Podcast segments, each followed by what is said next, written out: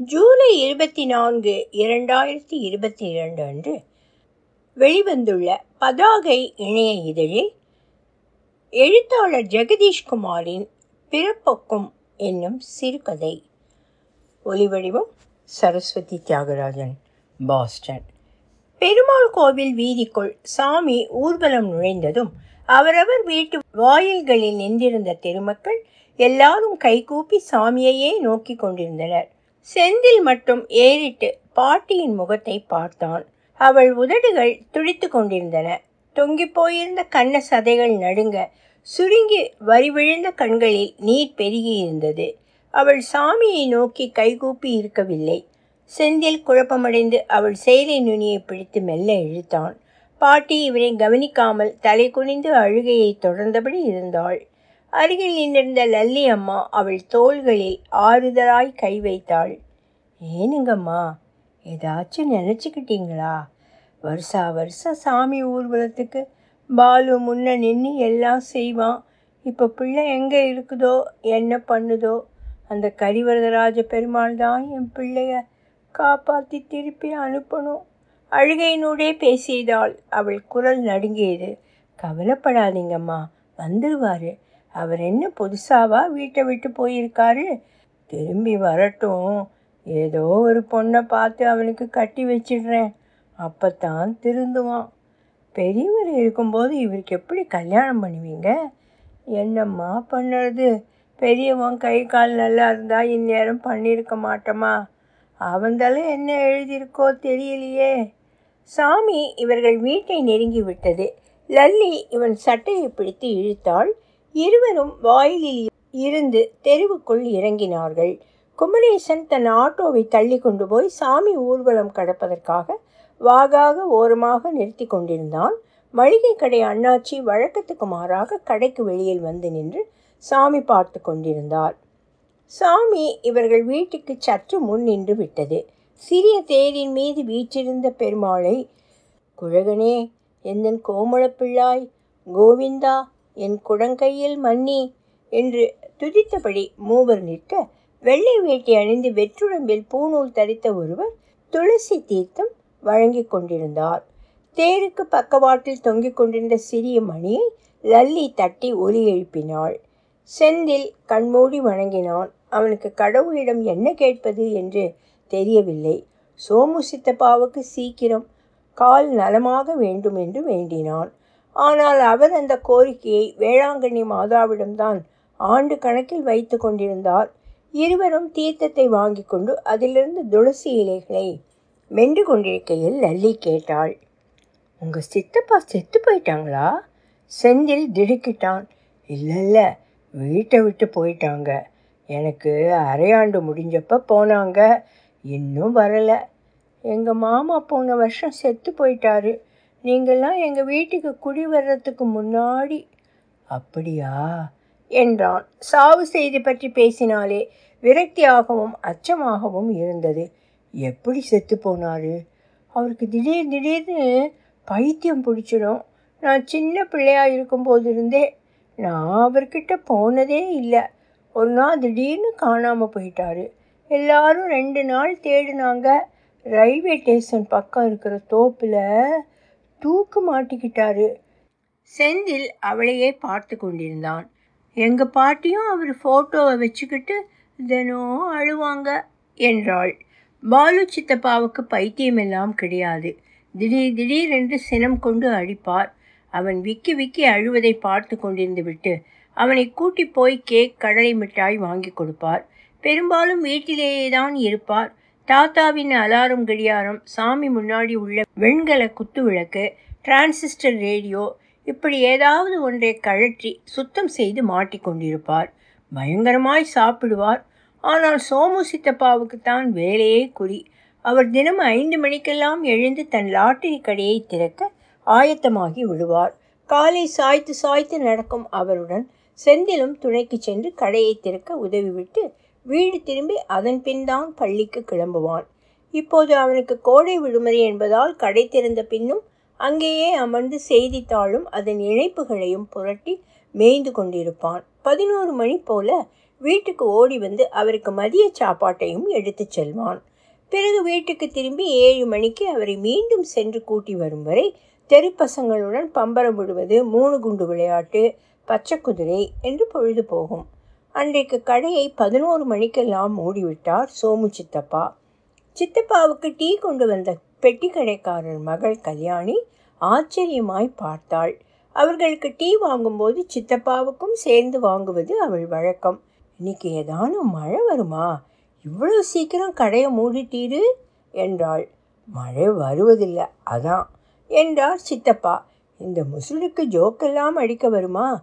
என்பது போல பார்த்தாள் கல்யாணி. சித்தப்பாவின் பழைய வெளுத்து போன தோல் பையை ஒரு கையில் மாட்டிக்கொண்டு மறு கையால் அவர் கையை பிடித்து கொண்டு நடக்கும்போது அவர் நடையில் சிறு துள்ளல் இருந்ததை கவனித்தான். எங்க போறோம் சித்தப்பா? என்ற அவனது கேள்விக்கு இவன் பக்கம் திரும்பாமலேயே எதிர்நோக்கிய பார்வையுடன் வாய் விரிந்த புன்னகையொன்றை பதிலாக அளித்தார். அவரது இடது கையில் மஞ்சள் பையொன்றை சுமந்திருந்தார். கொஞ்சம் சுற்றுதான் என்றாலும் நாஸ் திரையரங்கத்துக்கு முன்னால் வலது திருப்பத்தில் நுழைந்தாலும் இவர்கள் வீட்டுக்கு செல்லும் வழியை பிடித்து விடலாம். ஆனால் சித்தப்பா நாஸ் திரையரங்கம் தாண்டியும் இவனை இழுத்து கொண்டு சென்றார். அவர் இவ்வளவு தூரம் நடந்து செந்தில் பார்த்ததில்லை. வலுவிழந்த நரம்பு கோளாறு கொண்ட அவரது கால்கள் தினமும் வீட்டுக்கும் லாட்டரி கடைக்கும் மட்டுமே அவரை மாற்றி மாற்றி சுமந்து சென்று கொண்டிருந்தன. லாட்டரி மொத்த விலைக்கு வாங்குவதற்கு கூட உக்கடம் பேருந்து நிலையில் கடை வைத்திருப்பவர்கள் யாரிடமாவது பணம் கொடுத்து விடுவார். இரண்டு முறை செந்திலை அனுப்பி வாங்கி வர சொன்னபோது அவனுக்கு பெருமையாக இருந்தது. அவனே தனியாக நடந்து மூன்று தெருக்கள் பெரிய கட்டிடங்கள் விரையும் பேருந்துகள் எல்லாம் கடந்து லாட்டரி மொத்த விலைக்கு வாங்கி வந்தான். டிசி போட்டது டிசி போடாதது எண்ணிக்கையில் மட்டும் கொஞ்சம் குளறுபடியாகி இருந்தது. பிரகாசம் டெக்ஸ்டைல்ஸின் எதிரில் இருந்த மணியம் மொத்த லாட்டரி கடைக்குள் நுழைந்தார்கள். வா சோமு உனக்கு அடித்தது எனக்கே அடித்த மாதிரி. ஒரு சந்தோஷம். என்றார் கல்லாவில் இருந்த ரவி. தன் தெற்றுப்பல் தெரிய இவனை பார்த்து சிரித்து டேய் செந்தில் உங்கள் சித்தப்பாவை தாஜ் ஹோட்டலுக்கு கூட்டிகிட்டு போய் இடியாப்பம் பாயா வாங்கி கொடுக்க சொல்லு என்றார். சித்தப்பா பேகை திறந்து ஒருக்கத்தை லாட்ரி லாட்டரி சீட்டுகளை ரவியிடம் கொடுத்தார். அருணாச்சல் பிரதேஷ் வீக்லி ஐம்பதாயிரம் விழுந்திருக்கு. டிசி போடலை. முழு கமிஷனும் இன்றைக்கே கொடுப்பியா? இல்லை இழுத்து அடிப்பியா? ஏன்பா முறுக்கிக்கிறிய? இரு பார்க்குறேன் கொஞ்சம் லேட்டாக வந்திருந்தா அமௌண்ட்டு சேர்ந்துருக்கும். இப்போ கல்லாவை தொடச்சி தான் கொடுக்கணும். உனக்குங்கிறதால கொடுக்குறேன். முத தடவை பெரிய அமௌண்ட்டு பார்த்துருக்க? போடு ஒரு மாதத்துக்கு மொத்தமாக டிக்கெட்டு அமௌண்ட்டுக்கு வேலை இருக்கு ரவி. முழுசாக வேணும். என்ன? வேளாங்கண்ணி போகிறதுக்கு பணம் வேணுமா? அதுக்கு இவ்வளவு தேவையில்லையே. அதெல்லாம் மாதா நல்லா தான் வச்சிருக்கா. ஏன் எனக்குன்னு நான் எதுவும் செஞ்சுக்க கூடாதா என்ன? ஏன்? தாராளமாக செஞ்சுக்கோ. இந்தா அப்படி இந்தா அப்படி என்ன பொண்ணுக்குன்னு ஏதாச்சும் பிடிச்சிட்டியா? இந்த காதை வச்சுக்கிட்டு. அது ஒன்று தான் குறைச்சல். சித்தப்பா பணத்தை எண்ணி பேக்குக்குள் பாதுகாப்பாய் வைத்தார். நீ ரெடின்னு சொல்லு. நான் பார்க்குறேன் உனக்கு பொண்ணு. உனக்கு என்னப்பா? உடம்பு முடியலனாலும் சொந்தமாக கடை வச்சிருக்கிற இந்த நிலைமையிலும் குடும்பத்தை காப்பாற்றுற உன் தம்பி மாதிரியா? எங்கே இருக்கான்னு ஏதாவது துப்பு கிடச்சிதா? யோ அவன் என்ன புதுசாவா ஓடி போகிறான் கையில் கொஞ்சம் காசு சேர்ந்தா நாய் எங்கேயாவது தீய போயிடும். தீர்ந்த உடனே திரும்பி வந்துடும். வந்தால் தண்டச்சோறு என் காசில் தான் எங்கே இருக்கானோ அங்கேயே இருக்கட்டும். சோமு சித்தப்பாவுடனான பயணம் அவ்வளவு சீக்கிரம் முடியவில்லை. அங்கிருந்து ராஜவீதிக்கு நடந்து சென்றார்கள். சித்தப்பாவும் அவனும் தள்ளுவண்டி கடையில் நன்னாரி சர்பத் குடித்தார்கள். கல்யாணி அக்கா பஜ்ஜி கடையில் சமோசா சாப்பிட்டார்கள். ராஜவீதி முக்கில் இருந்த கணபதி ஜுவல்லர்ஸில் நுழைந்தபோது செந்தில் விழிகள் விரிய தலையை திருப்பி திருப்பி பார்த்தான். ஒரு நகைக்கடைக்குள் நுழைவது அவனுக்கு அதுதான் முதல் முறை. கண்ணாடி பெட்டிகளுக்குள் மோதிரங்களும் அட்டிகைகளும் நெக்லஸ்களும் குழல் விளக்குகளின் ஒளியில் மின்னின ஆளுயர புகைப்படத்தில் நதியா தன் எடைக்கு அதிகமாக நகைகளை மாட்டிக்கொண்டு புன்னகைத்து கொண்டிருந்தாள். இவன் வயதுக்கு சற்றே மூத்த ஒரு பையன் சில்வர் குவளைகளில் டொரினோ கொண்டு வந்து கொடுத்தான். செந்திலுக்கு பெருமிதமாக இருந்தது. கமிஷன் வாங்கி பணம் முழுவதையும் கொடுத்து சித்தப்பா சிவப்புக்கல் டாலர் வைத்த சங்கிலி ஒன்று வாங்கினார். அப்போதும் அறுநூற்றி இருபது ரூபாய் குறைந்தது. மஞ்சள் பையில் கைவிட்டு மாதாவின் உருவத்தாலான ஒரு உண்டியலை எடுத்தார். அது வேளாங்கண்ணிக்கு வருடா வருடம் செல்வதற்காக அவர் சேமிக்கும் உண்டியல். எதற்கும் அந்த பணத்தை எடுக்க அனுமதிக்காதவர் இப்போது அதையே தங்கச்சங்கிலி வாங்க பயன்படுத்தியது செந்திலுக்கு மேலும் ஆச்சரியத்தை கொடுத்தது. ஆண்கள் போடுகிற சங்கிலி மாதிரி தெரியவில்லை. கவுண்டம்பாளையத்தில் இருக்கும் அத்தை இந்த மாதிரி ஒரு சங்கிலி அணிந்திருப்பதை பார்த்திருக்கிறான். ஒருவேளை பாட்டிக்கு வாங்கியிருக்கிறாரோ? ஆனால் பாட்டி எந்த நகையும் அணிந்து செந்தில் பார்த்ததில்லை. வீட்டுக்குள் நுழையும் முன்னே கறிக்கொழும்பு வாசனை நாசியை அடைந்தது. செந்திலுக்கு ஆச்சரியம். வழக்கமாக ஞாயிறு அன்றுதான் அவர்கள் வீட்டில் கவிச்சி அன்று வியாழன். என்ன விசேஷம்? உள்ளே நுழைந்ததும் வாடா எலும்பா என்ன ஸ்கூல் அவுத்து விட்டுட்டாங்களா? என்ற பரிச்சயமான அடிக்குரலில் பாலு சித்தப்பா கேட்டார். திரும்பி வந்து விட்டாரா? முகம் கருத்து உடல் இழைத்து ஆள் அடையாளம் தெரியாமல் மாறியிருந்தார். பின்னணி மூலையில் அமர்ந்து கணபதியின் படம் ஒன்றுக்கு ஃப்ரேம் போட்டு கொண்டிருந்தார். பின்னால் நுழைந்த சோமு சித்தப்பா தம்பியை பார்த்ததும் முகத்தை உருரென்று வைத்துக்கொண்டு சமையலறைக்கு முன்னால் இருந்த ஸ்டூலில் போய் அமர்ந்து கொண்டார். சமையலறைக்குள் இருந்து பாட்டி வந்து கிசுகிசுக்கும் குரலில் லே கடவுள் புண்ணியத்தில் அவன் திரும்பி வந்திருக்கான். நீ ஏதும் கத்தி கித்தி வைக்காத. உனக்கு புண்ணியமாக போகுது என்றாள். ஆமாம் உன் புள்ள கோச்சிக்கிட்டு திரும்பி ஓடிடுவானாக்கும். காசு கையில் இல்லைன்னா நாய் வீடே கதியாக கிடக்கும். நீ நல்லா சவரட்னையாக சமைச்சு போடு.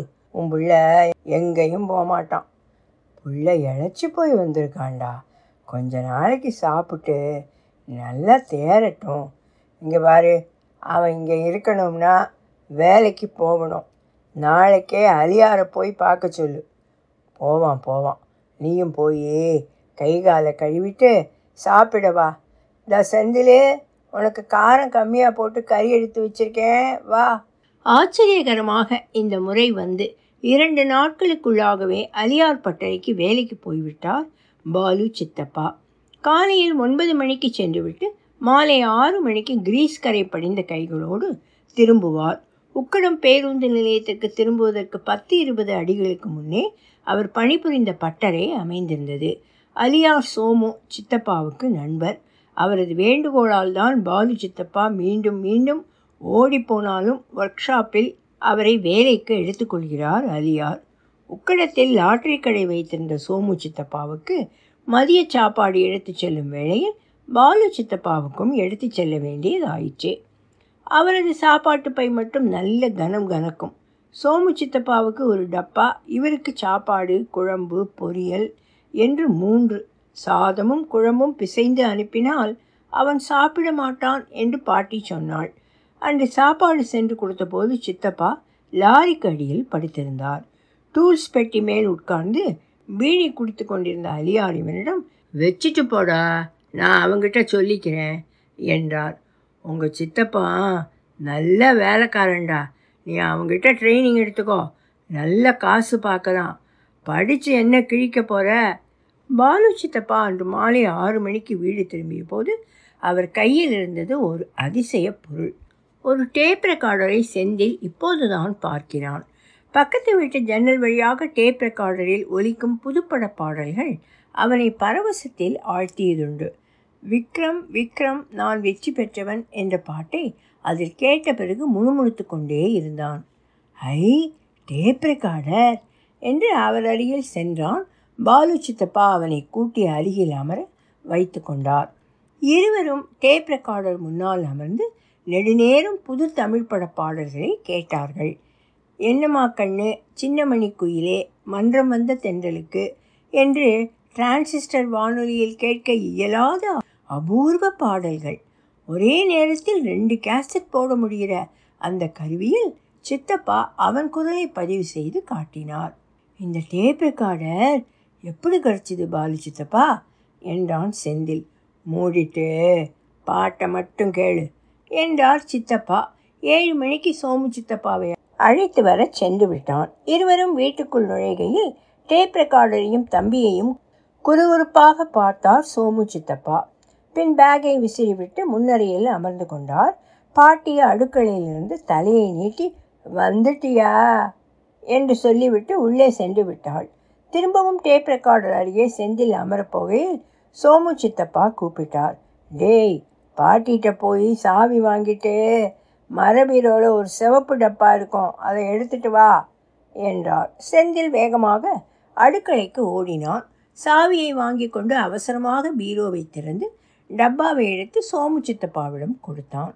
பின் மீண்டும் ஓடி பாலு சித்தப்பா அருகில் அமர்ந்து கொண்டான். அம்மா இங்கே வா இங்கே வரியா இல்லையா? என்று கத்தலாக குரல் எழுப்பினார் சோமு சித்தப்பா. ஒரு கையில் டப்பாவும் மறு கையில் மூடியுமாக இருந்தார். முந்தானையால் கையை துடைத்து கொண்டு பாட்டி வெளியே வந்தாள். என்னடா? இதில் வச்சிருந்த தங்க செயின் எங்க? அதில் தானடா இருக்கும்? நீயே பாரு. நீ எதுவும் எடுத்து வேற இடத்துல வச்சியா? நல்லா ஞாபகப்படுத்தி பாரு. இல்லையேடா. நீ அதில் வச்சது அதில் தான் இருக்கணும். நீ எங்கேயும் கைமாற்றி வச்சிட்டயா? சித்தப்பா ஒன்றும் சொல்லாமல் பாட்டியையே பார்த்தார் எல்லாரும் அமைதியாக இருந்த அந்த சில கணங்களில் டேப் பனிவிழும் மலர்வனம் உன் பார்வை ஒரு வரம் மெலிதாக ஒலித்து கொண்டிருந்தது. செந்தில் பீரோவை திறந்து டப்பாவை இழுத்தபோது பாலு சித்தப்பா ஒலியை குறைத்து விட்டிருந்தார். சோமு சித்தப்பா தள்ளாடியபடி எழுந்து நின்றார். என்ன விளையாடுறீங்களா? பூட்டி இருக்கிற பீரோவில் இருக்கிற நகை என்ன கால் முளைச்சி போயிடுமா? இப்போ எனக்கு நகை வந்தாகணும். நகையை உள்ளே வச்சதுக்கப்புறம் அந்த பக்கமே கை வைக்கலடா. ஒன்று ரெண்டு தடவை மடித்த துணியை வைக்க பீரோவை திறந்ததோடு சரி. வெறி கொண்டாற் போல காலி டப்பாவை பாலு சித்தப்பாவை நோக்கி வீசினார். அவர் சுருண்டு சுவற்றோடு சாய்ந்து தாக்குதலிலிருந்து தப்பித்து கொண்டார். இந்த பரதேசி தான் எடுத்திருக்கா அதுக்கு நீ உழந்த என்றார் நடுங்கும் உச்சக்குரலில். அவர் உடல் அதிர்ந்து கொண்டிருந்தது. செந்தில் பதற்றமாய் மூன்று பேரையும் மாற்றி மாற்றி பார்த்தான். பாலு சித்தப்பா முகத்தில் சூழ்நிலைக்கு தொடர்பற்ற ஒரு இழிப்பு தெரிந்தது. அவன் கை வைக்கிற ஆள் கிடையாதுடா. நான் வீட்டிலேயே தானே இருக்கேன். சாவி என் கழுத்திலே தான் என் நேரமும் கிடக்கு. நீ நல்லா யோசிச்சு பாரு. கடைக்கு எதுவும் கொண்டு போனியா? ஆமாம் அங்கே கடையில் என் கூத்தியா நின்றுக்கிட்டு இருக்கா. அவளுக்கு தான் கொடுக்க சங்கையே எடுத்துக்கிட்டு போனேன். மண்டை காயுது சொல்லி போட்டேன். திருப்பி திருப்பி பேசி சமாளிக்க நினச்சின்னா அடித்து கொன்னே போடுவேன். கேளு அவங்கிட்ட. சங்கிலியை எடுத்தானான்னு கேளு. நான்லாம் எழுதும் எடுக்கலை. என்றார் பாலு சித்தப்பா சன்னமான குரலில். அவர் முகத்தில் ஏன் இப்போதும் கூட இழிப்பு தெரிகிறது என்று செந்திலுக்கு வியப்பாக இருந்தது. பாட்டி முகத்தை வருத்தமாக வைத்துக்கொண்டு அவரை பார்த்து தலையை வலதும் இடதுமாக ஆட்டினாள். செந்திலுக்கு அவள் என்ன சொல்ல வருகிறாள் என்று புரியவில்லை. தயவு செய்து எடுத்திருந்தா கொடுத்துடுடா என்று சொல்ல வருகிறாளா? இந்த டேப் ரெக்கார்டர் எப்படி வந்துச்சான் என்கிட்ட திருடித்தானே வாங்கியிருக்கான். இது அலியாரோடதாக்கும். அவன் தான் வீட்டுக்கு எடுத்துகிட்டு போய் ரெண்டு நாள் கழிச்சு கொடுன்னு சொல்லி இருக்கான் தாயழி இப்போ உடனே என் சங்கிலியை முன்னாடி எடுத்து வைக்கல. கொலை விழும்டா. திடம் என்று எழுந்து முன்னால் இருந்த ஸ்டூலை கையில் தூக்கி பாலு சித்தப்பா மீது எரிந்தார் இவ்வளவு பலம் இவருக்கு எங்கிருந்து வந்ததென்று செந்தில் அதிர்ச்சியுடன் பார்த்து கொண்டிருக்கையிலேயே வீசிய வேகம் தாங்காமல் சோமு சித்தப்பா கீழே விழுந்தார். ஸ்டூல் பாலு சித்தப்பாவை அடையும் முன்னரே விழுந்து விட்டது. பாட்டி ஓடி போய் பாலு சித்தப்பா முன் அரணாக நின்று கொண்டாள். வேணாண்டா இப்போ தாண்டா புள்ள வீடு திரும்பி இருக்கான். எதுவும் பண்ணிக்கிண்ணி வைக்காதடா. சங்கிலி இங்கே தான் எங்கேயாவது இருக்கும். நான் தேடி எடுத்து தரேன். சோமு சித்தப்பா வேகமாக அவர்களை நோக்கி நகர முயன்றார். ஆனால் அவரது கால்கள் ஒத்துழைக்கவில்லை. தடுமாறி முன்னேறி வந்து நிலைக்கால் தடுக்கி மீண்டும் விழப்போனார் சுவற்றை பிடித்து கொண்டு சுதாரித்து கொண்டார் பாட்டி வேணாண்டா வேணாண்டா என்று கைகளை விரித்தபடி கெஞ்சி கொண்டிருந்தாள். பாலு சித்தப்பா பாட்டிக்கு பின்னாலிருந்து மெல்ல நழுவி வெளிவந்து அறையின் சுவற்றோரம் வைக்கப்பட்டிருந்த மேஜை மீது ஏறி குதித்து அறையை விட்டு வெளியேறி ஓடினார். அவர் சென்ற வேகத்தில் அவர் கால் செந்தில் மீது பட்டு அவன் தடுமாறி சோமு சித்தப்பா மீது சாய்ந்தான். அவர் நிலை குலைந்தார். செந்தில் தான் முதலில் வெளியே சென்று பார்த்தான். சந்தின் இருவரும் திரும்பி பார்த்ததில் பாலு சித்தப்பா எங்கும் தென்படவில்லை. வீட்டுக்கார பாட்டியும் லல்லி அம்மாவும் அவர்கள் வீட்டிலிருந்து தலை நீட்டி பார்த்தார்கள். என்னடா அவங்க வீட்டில் சத்தம்? என்றாள் லல்லி அம்மா. எங்கள் சித்தப்பா அங்கே ரெண்டு பேருக்கும் சண்டை என்றான் செந்தில். உள்ளிருந்து லல்லி அப்பா இவங்களை வீட்டை காலி பண்ண சொன்னால் தான் சரி வரும். சும்மா ரெண்டு மாதத்துக்கு ஒரு தடவை சலம்பல் பண்ணிக்கிட்டு. என்றார். செந்தில் திரும்பி வீட்டுக்குள் சென்றான். சோமு சித்தப்பா அதே நிலையில் நின்று கொண்டிருந்தார். பாட்டி இருந்த இடத்திலேயே தரையில் அமர்ந்து விட்டிருந்தாள். கோச்சுக்காதடா. பொறுமையா இரு. நான் கேட்டு பார்க்குறேன் என்றாள். இப்போதான் அவன் எடுக்கலைன்னு சாதிச்ச. அப்புறம் கேட்டு பார்க்குறேங்கிற. மாதம் மாதம் வாடகையும் கொடுத்துட்டு சோத்துக்கும் கொடுத்துட்டு இருக்கேன்ல. அந்த திமிரு தான் நான் ஒன்று பண்ணுறேன் உன் பையன் மாதிரி நானும் போயிடுறேன் எங்கேயாவது. பேசாமல் செத்து போயிடுறேன். உன் பிள்ளைய கட்டிக்கிட்டு நீயே அழு என்றார் சோமு சித்தப்பா. அப்படியெல்லாம் சொல்லாதடா. நான் சங்கிலியை வாங்கி தாரேன். நீ கொஞ்சம் பொறுமையாக இரு. எல்லாம் பொறுமையாக இருந்து பார்த்தாச்சு. இனி நீயாச்சு உன் சின்ன பையனாச்சு என்றவர் திரும்பி தள்ளாடியபடி செந்திலை கடந்து வீட்டை விட்டு வெளியே வந்தார். வெயிலில் காய்ந்த பாறை போல் அவர் முகம் கொதித்து கொண்டிருந்தது. கைகள் நடுங்கிக் கொண்டிருந்தன. செந்தில் சித்தப்பா என்றார். நீ மூடிட்டு உள்ள போடா என்று இறைந்தார். வீட்டு சந்தின் சுவற்றை பிடித்துக்கொண்டே அவர் தள்ளாடி தடுமாறி போனதை வாயிலில் நின்று கவனித்தார்கள் லல்லி அம்மாவும் வீட்டுக்கார பாட்டியும். அவர் பொது வாயிலை கடந்தவுடன் இருவரும் வெளியே வந்து பாட்டியை கூப்பிட்டனர். ஏனுங்கம்மா வாங்க வந்து அவர் எங்கே போகிறான்னு பாருங்க என்றாள் லல்லி அம்மா ஏங்க பாலம்மா புள்ளைய தொலைச்சிடாதீங்கம்மா போங்க போய் பாருங்க என்றாள் வீட்டுக்கார பாட்டி. பாட்டி உதடுகள் துடிக்க கண்ணீர் விட்டாள். இதுங்க ரெண்டையும் வச்சுக்கிட்டு என்ன பண்ணுறதுன்னே தெரியலையே. பாலு எங்கே போனான்னு தெரியலையே. டே செந்தில் போய் உங்கள் சோமு சித்தப்பாவை கூட்டிட்டு வாடா. சாக்கடையில் எதுவும் விழுந்து வைக்க போகிறான் என்றாள். செந்தில் நெஞ்சு துடிக்க நீண்ட சந்தில் ஓடினான். கையடி பம்பில் மோதி முழங்கையில் இடித்து கொண்டான். நிமிர்ந்து பார்த்தபோது பாலு சித்தப்பா கழிப்பறையிலிருந்து வெளிவந்தார். அவர்களுக்கும் வீட்டுக்காரர்களுக்கும் பொதுவான ஒரே கழிப்பிடம். சீக்கிரம் போய் உன் சித்தப்பனை பிடிச்சி இழுத்துட்டு வா என்றார். முகத்தில் இருந்த இழிப்பு மேலும் விரிந்திருந்தது. வாயிலுக்கு வெளியே ஓடி தெருவில் இருபுறமும் திரும்பி பார்த்தான். அதற்குள் இவ்வளவு வேகமாக அவரால் நடந்து தெருவை கடந்து விட முடியுமா? தெருவில் இறங்கி பெரிய சாக்கடைக்குள் பார்த்தான். கொஞ்ச நேரம் தெரு நடுவில் செய்வதறியாது நின்று கொண்டிருந்தான். மளிகை கடை அண்ணாச்சி கடைக்குள் இருந்து என்ன செந்தில் உங்கள் சித்தப்பா இப்போ தான் குமரேசன் ஆட்டோவில் ஏறி போனார் என்றார். செந்தில் வீட்டுக்குள் திரும்ப ஓடிப்போய் தகவல் சொன்னவுடன் பாட்டி கதற ஆரம்பித்து விட்டாள். லல்லி அம்மாவும் வீட்டுக்கார பாட்டியும் இருவரும் அவளுக்கு ஆறுதலாக அவள் தோளை பிடித்து கொண்டு நின்றார்கள். லல்லி அப்பா வெளியே வந்து தகவல் அறிந்து கொண்ட பின் நான் போய் பார்க்குறேன் என்று சட்டையை மாட்டிக்கொண்டு கிளம்பினார். ரயில்வே ஸ்டேஷனில் பாருடா என்று அவர் அம்மா சொல்ல பாட்டி பெருங்குரல் எடுத்து அழுதாள். ஐயா என் பிள்ளைய எப்படியாச்சும் கூட்டிட்டு வந்துடுங்க ஐயா என்றாள். தெருவில் உள்ள தன் சில நண்பர்களை கூட்டிக் கொண்டு சித்தப்பாவை தேடுவதற்கு லல்லி அப்பா சென்றவுடன் தான் பாலு சித்தப்பா அங்கு இருந்ததையே எல்லாரும் கவனித்தார்கள். பெண்கள் இருவரும் தம் வீடு சென்ற பின் பாட்டி தனியாக தலை குனிந்து அமர்ந்திருந்தாள். சித்தப்பா வீட்டுக்குள் நுழைந்து இனி நான் இங்கே இருக்க மாட்டேன். உன் பையன் என்னை கொலை பண்ணிடுவான் போல இருக்கு. நான் அலியார் பட்டறையிலேயே தங்கிக்கிறேன் என்றார். டேப் ரெக்கார்டரை எடுத்துக்கொண்டு உடனே வெளியேறினான் செந்தில் போய் பாட்டியின் அருகில் அமர்ந்து கொண்டான். அவனுக்கு என்ன சொல்வதென்று தெரியவில்லை.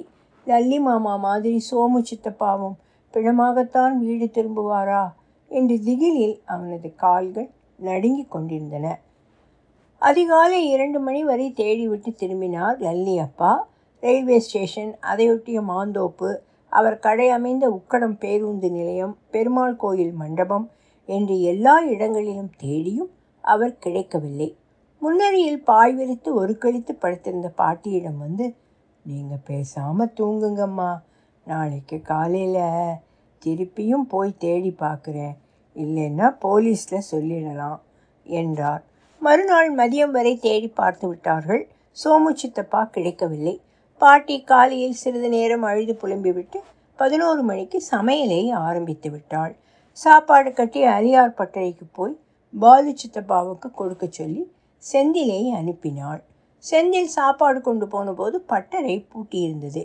வீட்டுக்கு திரும்ப எத்தனிக்கையில் கல்யாணி அக்கா இவனை நோக்கி வந்து கொண்டிருப்பதை கண்டான். செந்திலு இங்கே வா என்றாள். இவன் அருகில் சென்றவுடன் உங்கள் சித்தப்பா எங்கள் வீட்டில் தான் இருக்காரு. ரயில்வே ஸ்டேஷனில் உட்காந்துருந்ததை பார்த்துட்டு எங்கள் அப்பா தான் கூட்டிகிட்டு வந்தார். உங்கள் சித்தப்பா உங்ககிட்ட மட்டும் சொல்லி கூட்டியார சொன்னார் என்றாள். கல்யாணி அக்காவுடன் அவள் வீட்டுக்கு சென்று சோமு சித்தப்பாவை சந்தித்தான். செந்தில் ஓர் இரவுக்குள் அழுக்கடைந்து வாடி இருந்தார். பாலு சித்தப்பா அலியார் பட்டறைக்கு சென்ற விஷயத்தை உடனே தெரிவித்தான். போய் கிழவிகிட்ட சொல்லு. அவன் திரும்பி வந்தான்னா வீட்டில் கொலை தான் விழும் என்றார். நீங்கள் வீட்டுக்கு வாங்க சித்தப்பா என்றான்.